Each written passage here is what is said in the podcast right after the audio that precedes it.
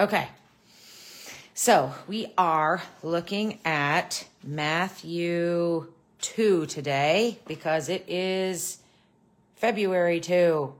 Ta da! Um, so there are some fun things to do when you're reading through Matthew 2.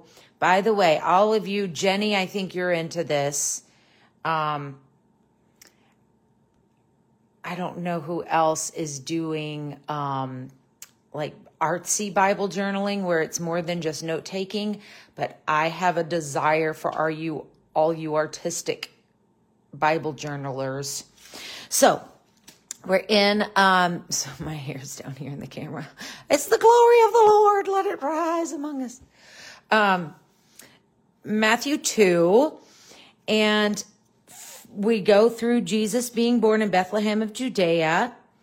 Um, if you've not heard my podcast that I did during the um, Christmas holiday about the wise men, please go hear it. I I enjoy talking about um, what the scripture says versus what we traditionally hold, and we traditionally hold it because of paintings, um, not because the artists were uh, biblical scholars.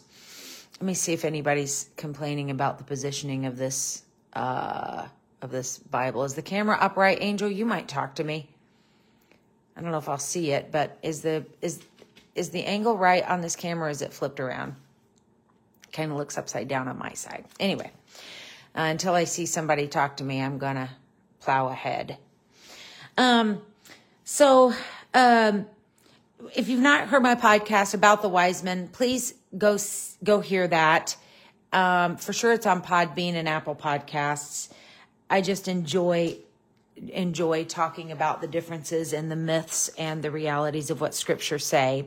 Uh, for instance, the Bible does not say there were three wise men. It just says exactly as we read in Matthew 2, wise men.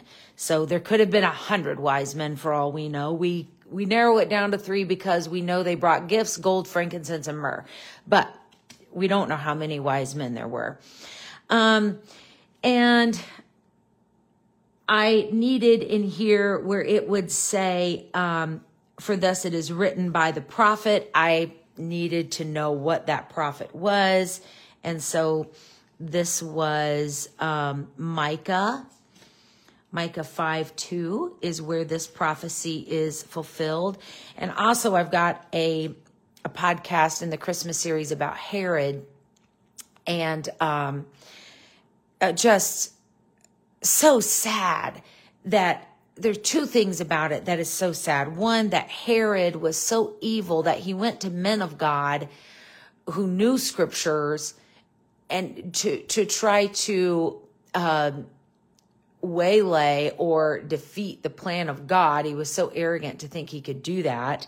Um, but then also these these biblical scholars, they're looking at the prophecies and it breaks my heart that they did not leave Herod immediately and go with the wise men to see this very, these very prophecies that they told the king.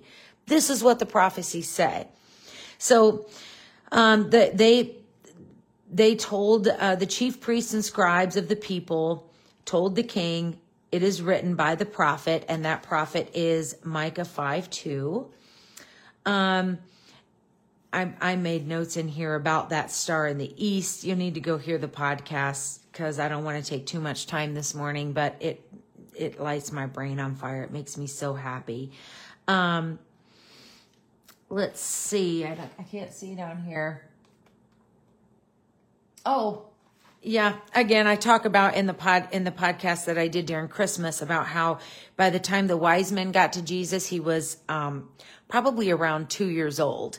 And the reason I think that is because when Herod killed the children, he slew all the children that were born in Bethlehem, all the coast thereof, from two years old and under.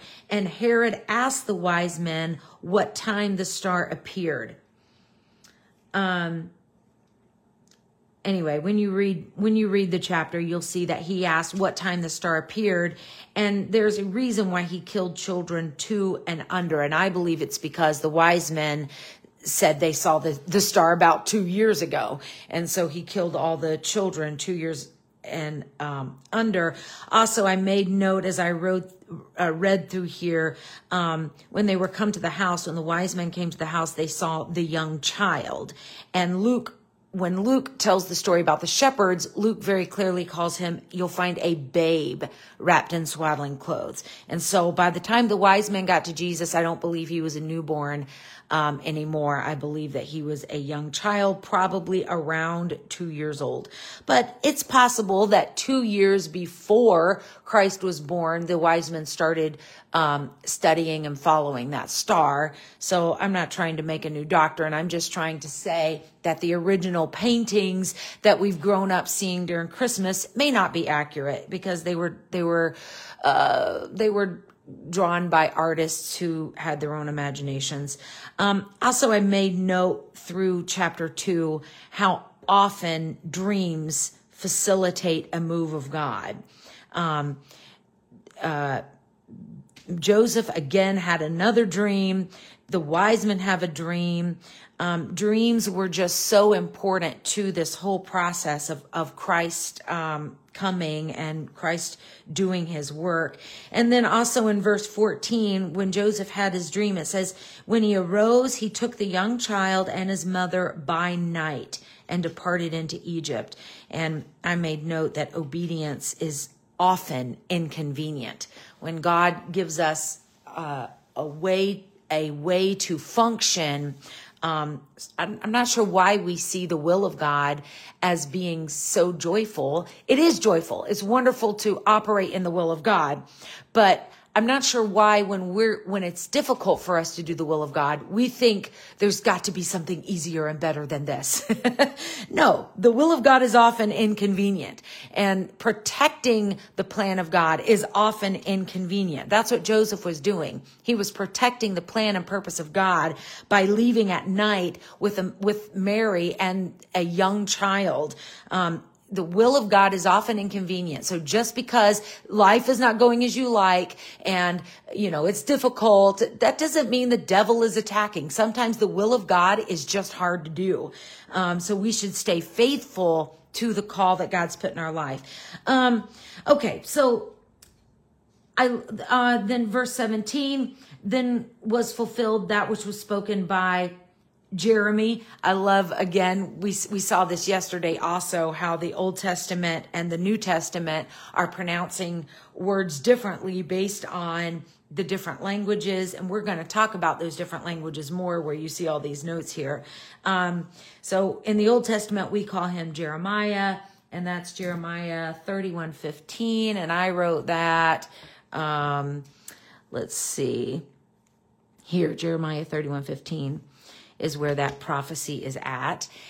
And so then we come over here to um, to Matthew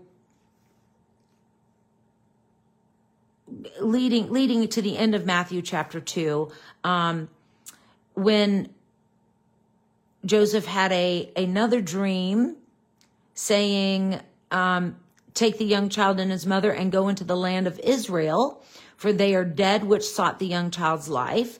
So Herod's dead now. So he arose, took the young child and his mother, and came into the land of Israel. But when he heard that Archelaus did reign in Judea and the room of his father Herod, he was afraid to go thither, notwithstanding being warned of God in a dream. Oh, this guy in his dreams, I love it so much. He turned aside into the parts of Galilee, and he came and dwelt in a city called Nazareth. This is where I had to kind of go into a deep dive today, that it might be fulfilled, which was spoken by the prophets. He shall be called a Nazarene. Now, I want you to see my note here because I want you to just see how important it is to be cautious of commentary. Be cautious of commentary. When you see commentary on Google, for Pete's sake, I am so, I can't tell you how my gut gets in a knot when I'm trying to scan through commentary to find scripture because commentary can be so misleading. And I mentioned this in that Bible journaling video. They are absolute snakes and liars trying to turn people from the word of God. You cannot just swallow everything you read in a commentary because they've got the letters PhD beside their name, or they've got whatever degree they've taken, because first of all, they could be liars even about that degree. Secondly, um, just because somebody is educated about a, a topic does not mean they're educated in this book. And so anyway, just don't don't swallow everything you read. But this is something that, that caught me and I made a note in, in my margin. And it was important enough to me that I made a note not on a, a loose piece of paper, which I believe these are important to me too. These are my private notes and my private commentary, but I'm just pointing out how commentary can be. So, um, one of the commentators that I was reading pointed out how and I actually saw this a lot when I was trying to find this prophet's verse. You know, I did that for all of these others. I found the exact what Old Testament prophet said this. And usually what I do if I Google, you know, like I Googled what Old Testament prophet said, um, uh, in Rama, there was a loud, uh, a voice heard lamentation weeping. Like I, you know, I Googled that exact phrase and I just basically scan without clicking into the links. I just scan, I find the biblical reference, and then I go read that reference rather than read common commentary. Um, and so sure enough, you can find those. So I did that here, but here what I kept seeing over and over is that, first of all, the word Nazareth is not in the Old Testament. And so the word Nazarene is not in the Old Testament. And so people that want to say the Bible is, um, is a lie or a, a, the Bible contradicts itself, um, that in itself, if you are not studied and if you are not, um, uh, uh, open to figuring out what that means, you will fall prey to that kind of commentary. So they said in there, uh, there is no mention of Nazareth in the Old Testament. And that's true. There is no mention of Nazareth or a Nazarene in the Old Testament. And so one of these commentators was pointing out how um, there's only one. This is what most most of the commentators that I read this morning was saying there is only one possible Old Testament scripture that could be talking about him being a Nazarene and coming from Nazareth. They were saying there was one, and one guy in particular, he had a PhD. And um, I do love smart people, and I do greatly value and appreciate people who have spent that much time in education to have a PhD. So I do try to try to uh, see what they have to say. They I have to be careful though, because I am so suckered in by them. But this one guy in particular was saying how, first of all, it's ridiculous that people would believe the Bible because of this one thing that he was calling faulty.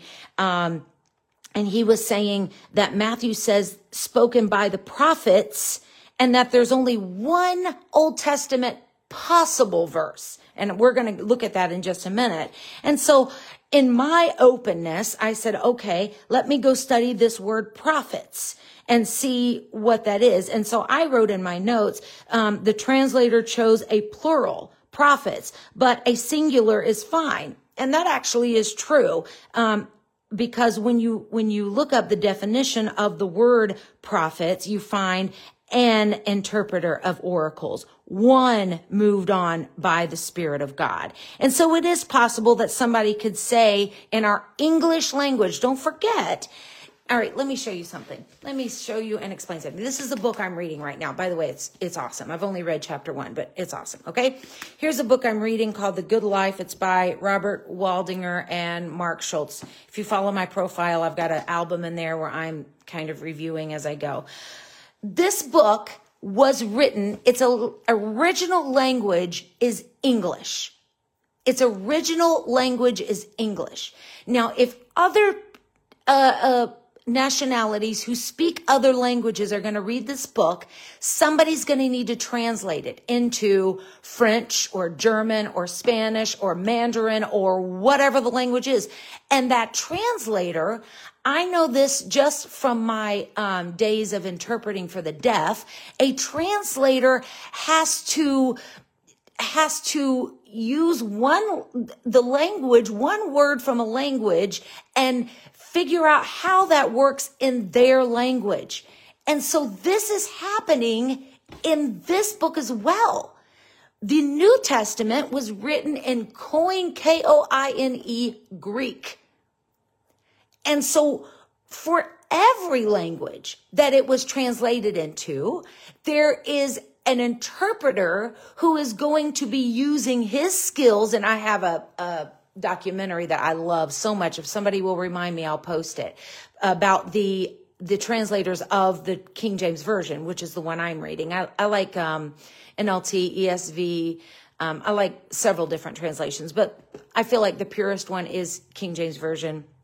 Anyway, so a translator can use their um, their education and their ability to to convey the meaning of one word into another language. They have that that responsibility and that prerogative to choose the word that they want. And so I really thought that's what was happening here is that whoever translated this from Greek into English used put the S on the end of that prophets and I really really thought this PhD commentator was accurate when he said there's only one prophet who said it in the Old Testament. But he, my friends, was incorrect. and here we go.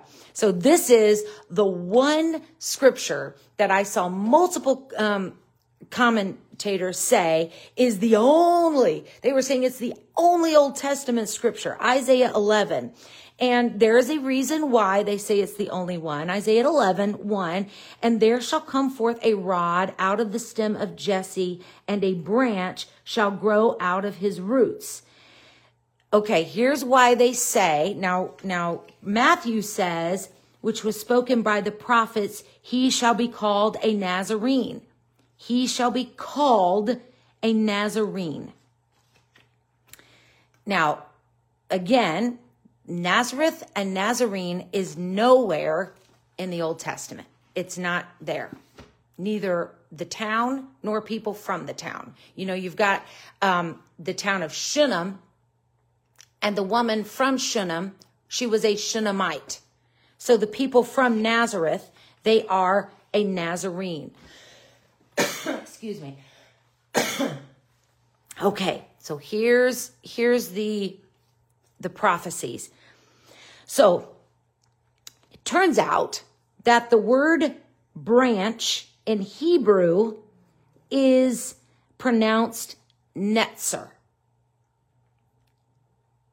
And you can fairly quickly start hearing the word Nazareth in that. Now, these commentators who are enemies of the word of God mocked this idea because I don't know if you can see it. I took the time to write it, copy it in Hebrew. Uh, you know, I say I took the time. I'm terrible at at it. Let's see. Do you see these little these little figures right there? looks like a seven and a backwards Y and a a backwards seven with a little hook on the end. Those are three Hebrew letters, and they are the letters N, S, and R. And this whack job said that the reason why, you know, he's calling it, he's calling me an idiot and calling other people an idiot because these three Hebrew letters, if you translated them into English, would be N, S, and R. And because the, um, the original Greek is N A T S R A T. He says he's he's not he has no idea what he's talking about. But he says that because these three English letters are also in this Greek um word that that's why we say um, a branch shall grow out of his roots. This word branch is in the Hebrew netzer. But that is not, this NSR is not what that is. So what you actually have, you've got to leave the people who are, who are, um, trying to prove the Bible wrong and you've got to just study actual linguists and when you study actual linguists, um, they're not trying to argue the points of the Bible. They're just telling you the history of this town. And so this town in Hebrew was initially pronounced Netzer. And then once the Greeks came along, they pronounced it Netzara. And then you've got Nazrat, which is where, of course, I'm not saying it right. I'm saying it with a Dene Southern accent who doesn't know Hebrew or Greek. Um, but if you were to hear all the rolling R's, uh, I saw Victoria on here earlier. Um, anybody who speaks other languages, I think Olwen's on here. She speaks other languages. Anyway, anybody who speaks other languages can understand those rolling R's and those Z sounds and so forth. And so this town, according to Wikipedia, based on linguistic um, discrepancies, is how Wikipedia described it linguistic discrepancies. Um, this town was originally pronounced Netzer, and it really wasn't established as a town until the Romans got there. Until the Romans got there, which was about 60 years before Jesus was born. And so it was just sort of this outpost that was um, you know, people traveled around and through, but it wasn't a full establishment until the Romans got there about 60 years before Christ was born, which is why it's not in the Old Testament as a town because it wasn't established as a town yet.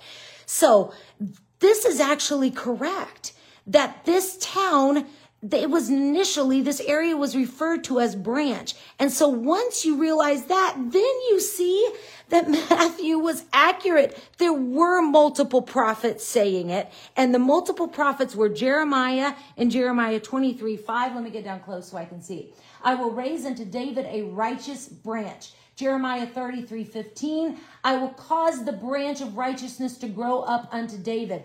Oh my goodness. Then we get to Zechariah 3 8. I will bring forth my servant, the branch. Are you kidding me right now? Zechariah 6 12. Behold, the man whose name is the branch. He shall grow up out of his place. He shall build the temple of the Lord. Jesus Christ said in Matthew 26, 61, John 2, 19, Mark 14, 58, destroy this temple, talking about himself, and in three days I will raise it up again. Ah, I just love how the word of God proves itself. This poor soul, this poor soul that felt like Matthew was wrong, and all of those poor people that felt like Matthew was wrong. Oh my goodness. They just have to do a little digging. It like less than 10, 15 minutes of work. And I found these verses. So, so, so beautiful. I love it so much. Okay, there's Matthew 2. Y'all have fun.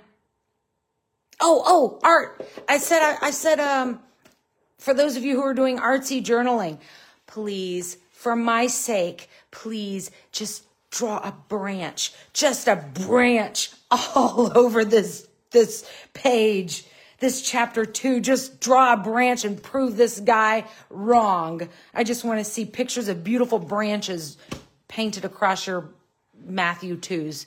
I love you guys. Thanks for joining me. Bye.